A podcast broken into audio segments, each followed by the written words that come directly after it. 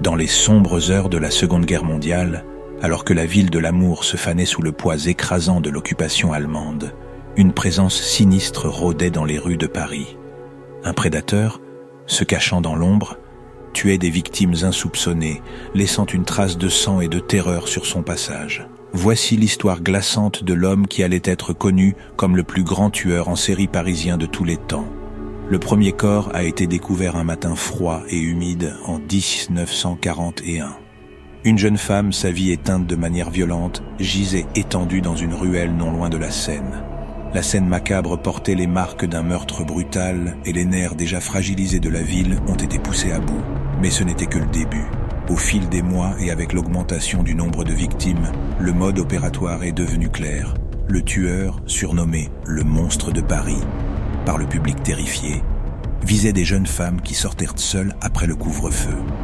Chaque victime était retrouvée étranglée, leur corps inanimé jeté comme des poupées cassées, une signature cruelle qui allait devenir synonyme du monstre sans visage qui sévissait dans la ville. Avec les forces d'occupation nazies occupées à maintenir le contrôle et à réprimer la résistance croissante, la police parisienne s'est trouvée débordée, incapable de consacrer les ressources nécessaires à l'arrestation du tueur insaisissable. Les Parisiens vivaient dans une peur constante, ne sachant jamais quand l'ombre de la mort tomberait sur eux. Alors que la guerre faisait rage et que le nombre de morts augmentait, quelques enquêteurs intrépides se sont lancés à la poursuite du tueur monstrueux.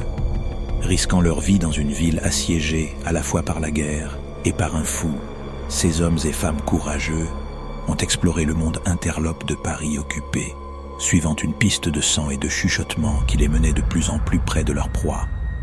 L'enquête a conduit à une hypothèse glaçante le tueur pouvait se cacher en pleine vue, se faisant passer pour un membre des forces d'occupation ou même pour un Parisien. Cette théorie n'a fait qu'augmenter la tension et la suspicion déjà palpables qui imprégnaient la ville, jetant un voile de paranoïa sur la vie de ses résidents éprouvés. Et puis, aussi soudainement que les meurtres avaient commencé, ils ont cessé. La guerre a touché à sa fin, et l'ombre qui avait plané sur Paris si longtemps semblait se dissiper mais l'identité du tueur est restée un mystère, sa trace s'évanouissant comme une fumée dans le vent.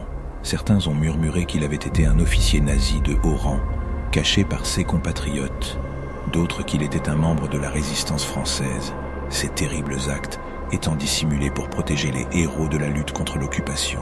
À ce jour, l'identité et le destin du plus grand tueur en série parisien de tous les temps restent enveloppés de mystères l'histoire du monstre de Paris est devenue une légende persistante, un rappel glaçant des ténèbres qui ont autrefois envahi la ville lumière.